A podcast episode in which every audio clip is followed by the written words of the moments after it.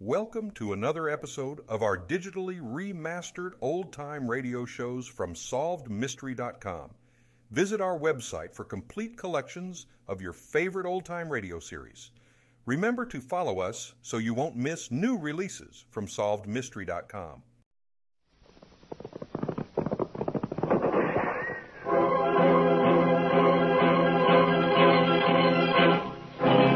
Gunsmoke, brought to you tonight by Plymouth, with an invitation for you to visit a Plymouth dealer's tomorrow. Meet the new Plymouth and enter the big $25,000 contest.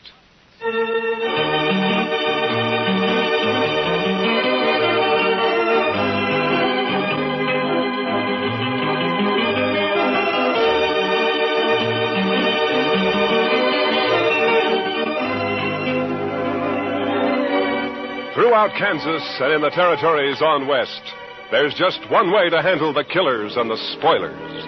And that's with a U.S. Marshal and the smell of gun smoke. It's here, a new kind of low priced car. The exciting 53 Plymouth, completely new, completely beautiful.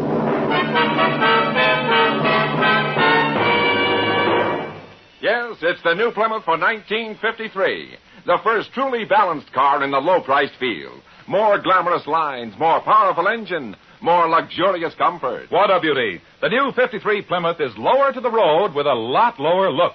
New color schemes and two tone color harmonies available in all models. How does she travel? Man, Plymouth puts out the best ride in the business.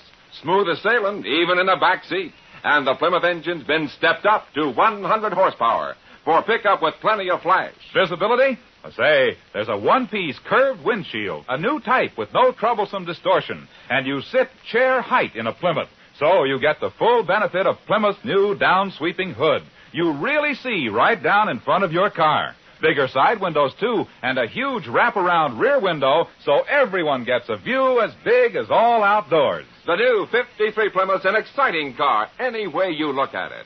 A great advance in car value at no advance in price. In fact, four new Plymouth models actually cost less than last year. So don't put off seeing it. Meet the new 53 Plymouth at your nearby Plymouth dealers. If you go in tomorrow, you may win one free in the big Meet the New Plymouth contest.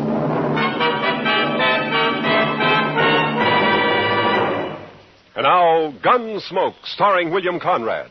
The story of the violence that moved west with young America. The story of a man who moved with it. Matt Dillon, United States Marshal.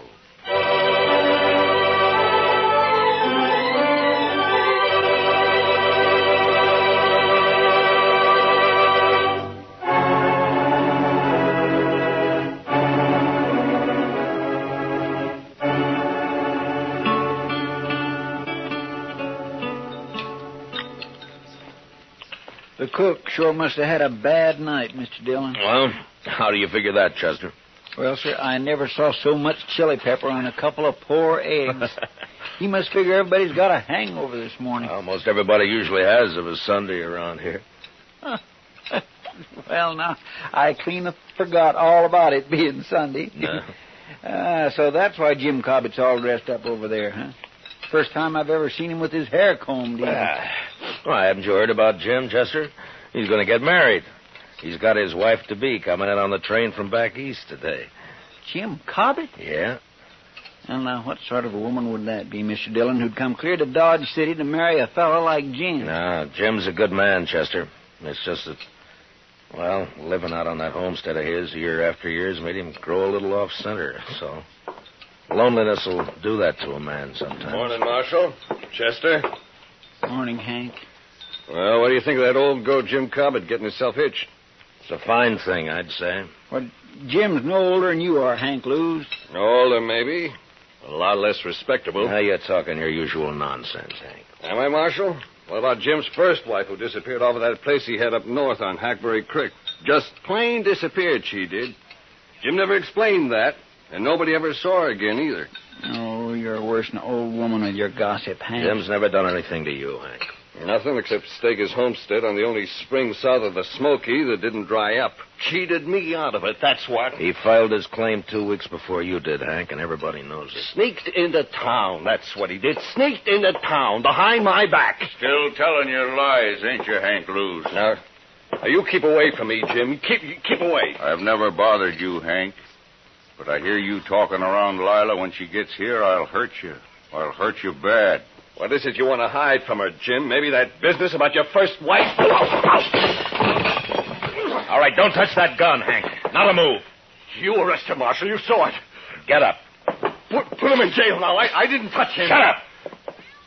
Now, you're just lucky you weren't killed. Now, you get out of here and stay away from Jim. It's his wedding day, and if I find you bothering him again, I'll throw you in jail. Now, go on, move. Fine. Fine. All we got around here, Hank. Nothing happened. Sorry to make trouble, Marshal. But I won't hold for his making that talk around Lila. Oh, forget it, Jim. Just keep clear of him for a while. Uh, what time's the wedding? Well, about three o'clock. At least that's when the preacher said he'd come down. It, it'll be at the church, won't it, Jim? Well, no. The preacher thought maybe it'd be better to do it somewhere else. It's uh, because of.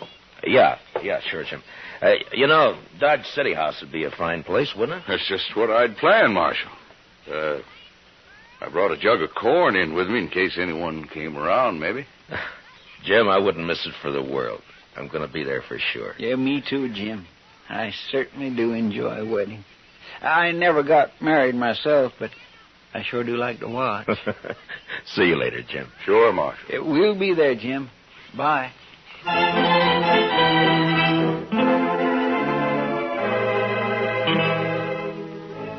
Jim's bride, Lila, turned out to be a handsome, high strung woman with nervous black eyes and a manner that bespoke a gentle breeding and background.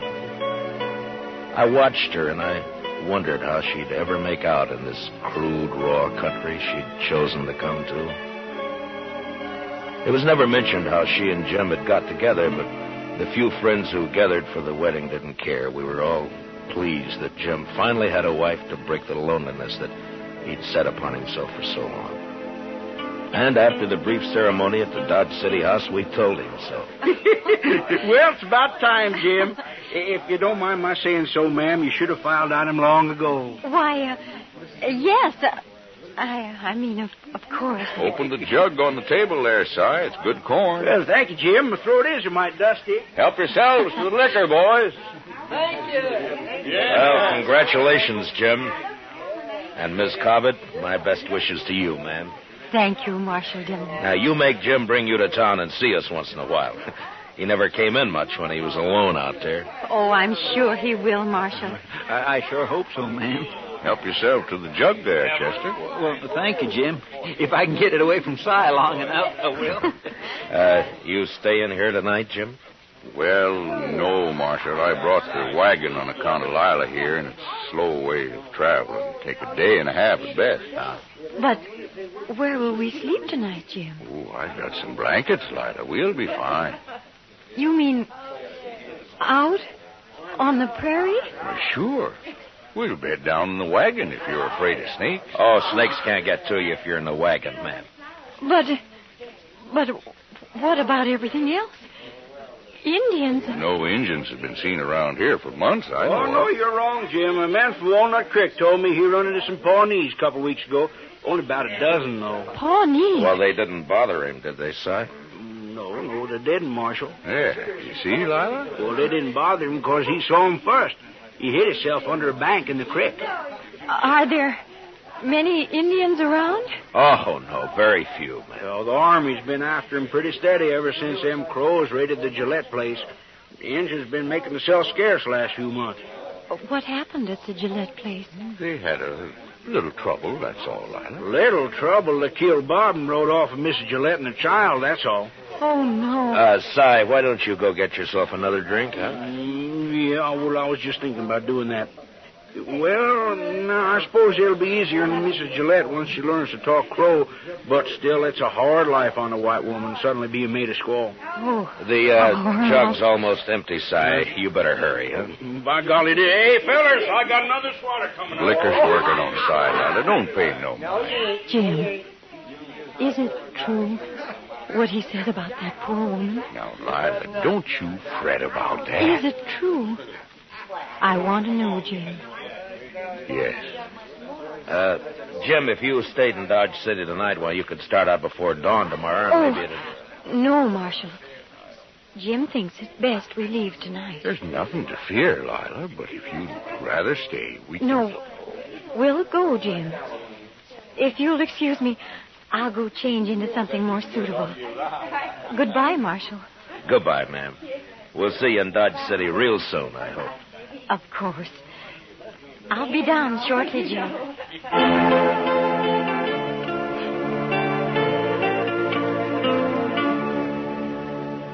Maybe it was best that way for Lila to face out her first night on the prairie, not far from Dodge. Nothing would bother him that close to town, and it'd make it easier for her on the next night. And they left. And that's all we heard about them for, oh, a month or so. Dodge City was fairly quiet, except for one week when a Texas herd arrived. Two boys were killed the next night, and another a few days after. But then things cooled off and became peaceable again. Hank Blues is in town, Mr. Dillon. Oh, no, Chester. Well, there ought to be a law against it, that's all. He said he was coming here to see you in a few minutes. Look, you talk to him, Chester. I think I'll go upstairs and pick on the doc for a while. Oh, oh, he doesn't want to see me, Mr. Dillon. I, I'll send him up when he comes. Uh, Chester. No. Yes, sir, but he'll ask me where you are, sir, and then what am I going to tell him? If... I want to talk to you. Well, all right, Hank. Go ahead, talk. You think I was lying about Jim Cobbett, don't you? Well, listen to this, Marshal. Lila's disappeared, too. What? I saw it with my own eyes. I mean, I saw she isn't there. What are you talking about, Hank? I'm telling you, Marshal, Lila's gone, just like Jim's first wife up on Hackberry Creek. She's plain disappeared. Well, go on. Well, I got a runty bay mare that's always running off, and I rode by Jim's place to see if he'd seen her. Jim was just sitting there, and he hardly paid me any mind at all. He was all alone, and when I asked him about Lila, he, he just walked off, wouldn't say a word. Well, maybe she was just out on the prairie somewhere. Then she stayed a long time. I was back next day and still didn't see her. Stock's gone, too. When was this, Hank? About a week ago. Now, Marshal, I think you ought to get out. I out. do my own thinking, Hank. Well, all right. But you better get out there, Marshal. I've told you now. yeah, you've and- told me, and you can forget it. Just stay away from the Cobbett place, you understand? All right, Marshal. I've done my duty. You better do yours. Goodbye, Hank. Well, I. Goodbye.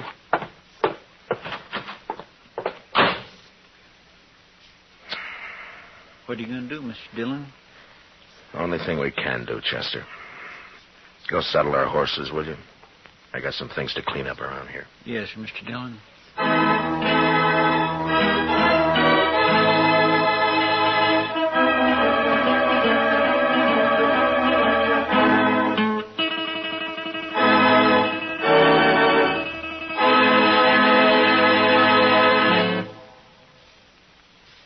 Doings at all Plymouth dealers.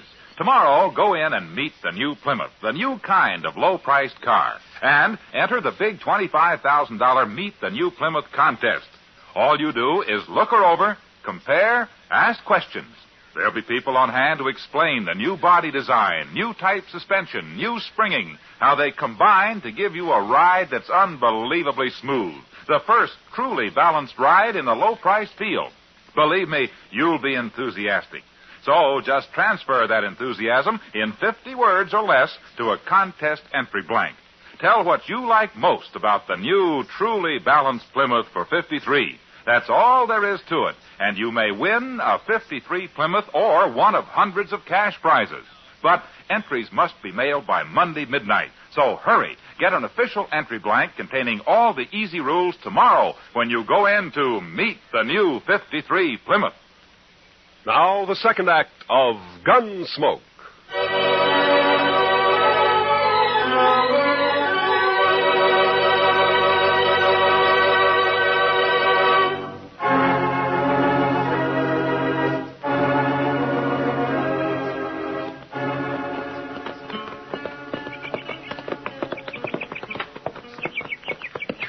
Quiet around here, Mr. Dillon. Yeah. Yeah, come on. They're probably inside. Oh, you think Lila's here, don't you, sir? I will soon find out, Chester.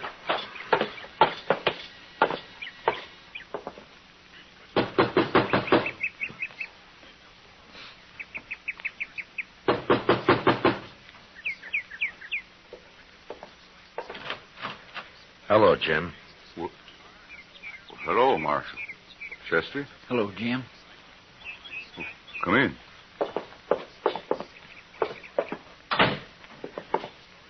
How have you been, Jim? Hank Lewis told you, didn't he, Marshal? Where is she, Jim? Hank Lewis said I killed her, didn't he, Marshal? Oh, now, Jim, you know I don't pay any attention to what Hank Lewis says. Then why'd you come here, Marshal? To help you? If you're in trouble? Lila isn't here. And I'm in trouble, all right. Well, what happened, Jim? Where is she?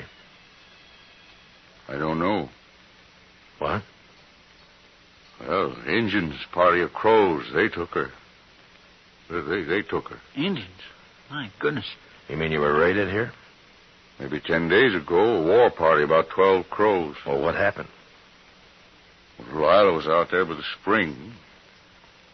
It was just getting dark. I was sitting on the floor right there, mending the saddle I'd torn the stirrup off of when I heard her come running up the path out back. She was all in a sweat and yelling. Hello, what is it? Oh, oh, I saw something out there. Oh, Jim.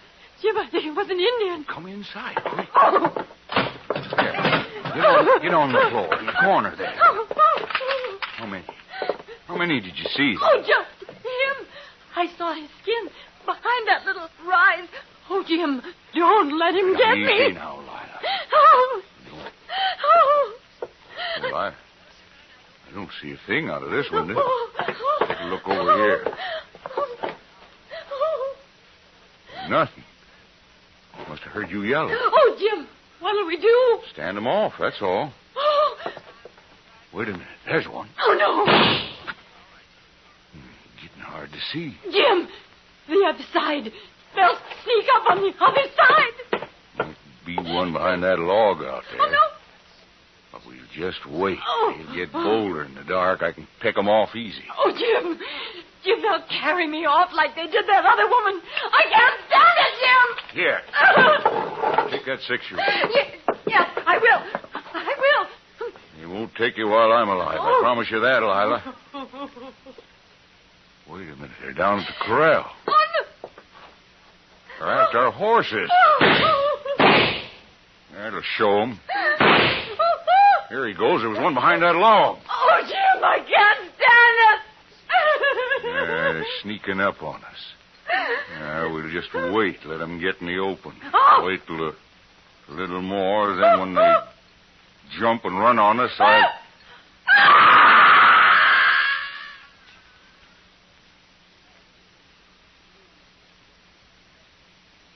Oh.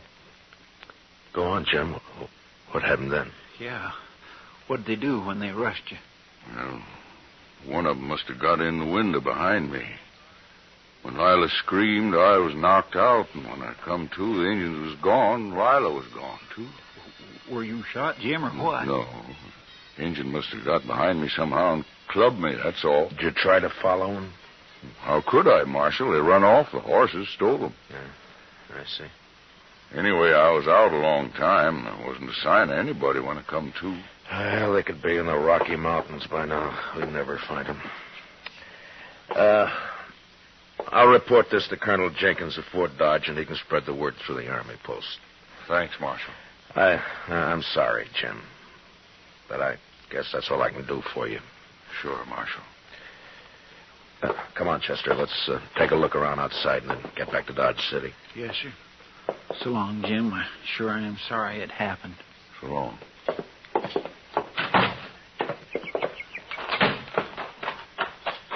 Jim's pretty broke up, Mr. Dillon. Yeah. That's terrible. And her a squaw now. Yeah. My, aren't those pretty, Mr. Dillon? What? Hey, that bunch of columbine there, growing right in a row. I think I'll just put one in my hat. No, wait a minute, Chester. Huh?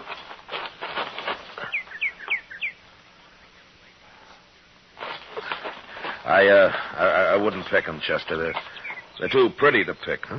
Well, all right, sir. Jim's stock is gone, all right. Mm-hmm. You know, Mr. Dillon, Jim Cobbett ain't the luckiest man in the world, is he? No, he sure isn't, Chester.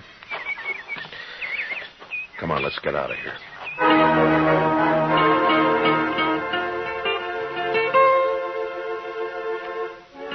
It was the day after we got back to Dodge City that the trouble started, as I expected it would. Chester spread the story about the Indians kidnapping Lila Cobbett, and it wasn't long before some of the men began to question it. And a group of them, headed, of course, by Hank Lewis, came to see me. Marshal, we want to know when you're going to arrest him. Hank, it'd be better if you'd let somebody else do the talking. Your record against Jim Cobbett's pretty strong. Marshall's right, Hank. You always did talk too much anyway. I want justice done, that's all, and I mean to get it. Oh, shut up, Hank. Marshal Hank sort of talked us into thinking you don't aim to do anything about Jim Cobbett. Is that true? Well, what's your idea, Merritt? Go out there and arrest him and find Lila's body if you can. You think Jim murdered her, is that it? Looks that way. You sure don't believe his story, do you, Marshal? No, not all of it. Jim did her in just like his first wife, that's what. It's a sure thing, Marshal. No Injuns would have stolen the woman left Jim lying there without scalping him. Injuns just being made that way. Merritt, I don't know what happened out there, but I'm going to find out. Then what are you waiting for, Marshal? The doc. The doc. What's he got to do with this? Uh, Miss Prilifew had a baby this morning. The doc was up all night and he's sleeping today. We're going to ride out to Jim's tomorrow. Well, I don't know what you need the doc for, but we'll wait and ride out with you. You won't ride anywhere, Hank. When I need a posse, I'll ask for it. I don't want a single man of you anywhere near the Cobbett place. Is that clear? All right, now get out of here. I got work to do.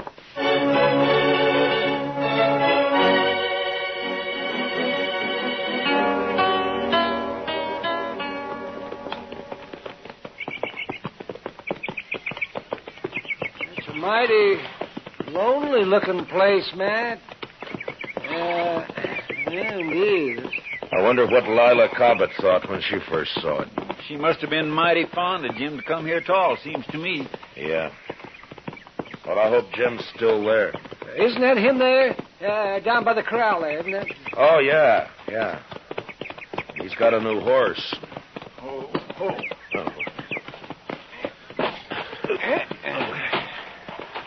Hello, Jim. What are you doing here, Doc? I had to bring the doc, Jim, to perform a sort of autopsy Autopsy. on Miss Cobbett. It's necessary, Jim, or I wouldn't do it. Marshal? Now, don't do it, Jim. You wouldn't have a chance. No. Take his gun, Chester. Yes, sir. All right, Jim, let's you and me go on into the house, huh? I don't imagine you want to watch this. Well, um, well, where is it, Matt? You want to tell him, Jim? Over there.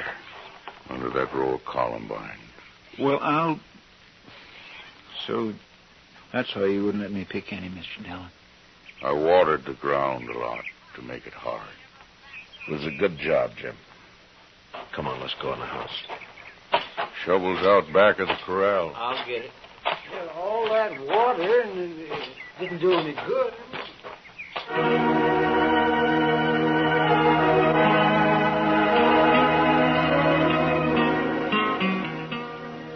In the house, Jim sat with his back to the wall, his hands clasped tightly across his knees. He was so gaunt and leathery that I wondered if he'd bothered to eat anything at all since this had happened. He just sat there as if waiting to be sentenced and not caring very much one way or the other. Finally, Doc and Chester were finished, and they came into the house. We put her back, Jim. Right where you had her. Yeah. And it wasn't easy, Matt. Yeah, I know. But what did you find? Well, she was killed by a 45. Fired at close range. Bullet entered her head just under. Never mind, Doc. Jim's gun here is a 45, Mr. Dillon. You want to tell us about it, Jim? You think I killed her, Marshal? Well, it looks that way, Jim. But I still can't believe it. Thank you, Marshal. If you did it, Jim, you're going to hang for it. The crows didn't attack the house, Marshal. They never aimed to. They just dodged around out there, some of them, to cover for the ones that ran the stock off. They didn't want to fight, just to stalk. Yeah, it's happened before. Lila screamed and screamed. I guess she went kind of crazy. Then I heard a shot. First I thought she was shooting at the Injuns. Then I saw her on the floor there. I didn't care after that. They could have come right in there. They could have done anything they wanted. I didn't care. You, uh. You had given her your six gun, is that it?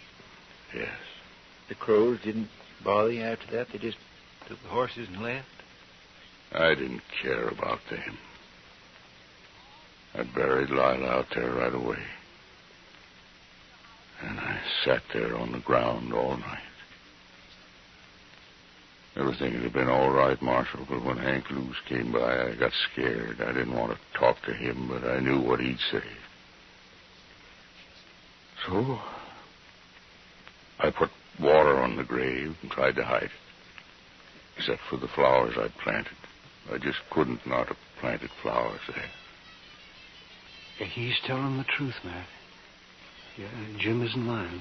No, no, sir, he certainly isn't. Now, there, there's no reason I know of why Jim should stand trial. What about Hank Lewis, Mr. Dillon? He'll make trouble. Now, the three of us here have heard the story and seen the evidence. Hank's talk doesn't mean a thing. I, I have no cause to arrest Jim. Then I can go, Marshal. Go? Go where? I don't want to live here anymore. It's like the other place up north after my first wife rode off. She just said goodbye and rode off one day. I was ashamed of that, so I never told nobody what happened. I left the place. Like I'm leaving this one. Well, you got to settle down sometime, Jim. No, no, I don't. I got bad luck both places. I won't settle down no more. We won't stop you, Jim. I think I'll go now, Marshal. I don't want to spend another night here. I'll get my things together. Yeah. Uh, we'll wait outside. Come on, Chester. Doc.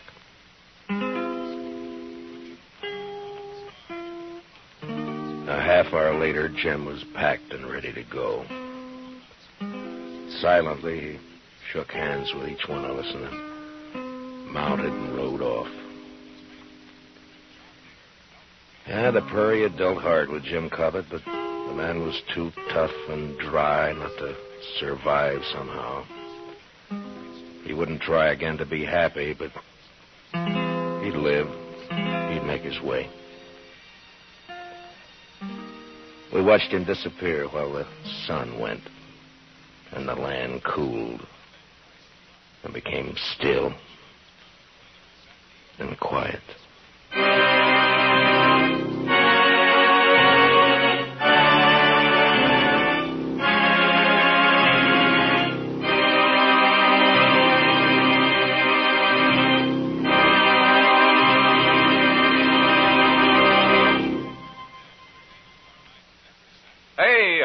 The big Plymouth contest closes Monday midnight. Your last chance to win a new 53 Plymouth free or a big cash prize. Go to your nearby Plymouth dealers tomorrow. Meet the new Plymouth. Look it over stem to stern. Ask questions. Find out all about this new kind of low priced car. Then, on an official entry blank in 50 words or less, tell what you like most about this great new beauty. But remember, entries must be mailed by Monday midnight, so be sure to visit your Plymouth dealers tomorrow to pick up your contest entry blank and meet the new 53 Plymouth.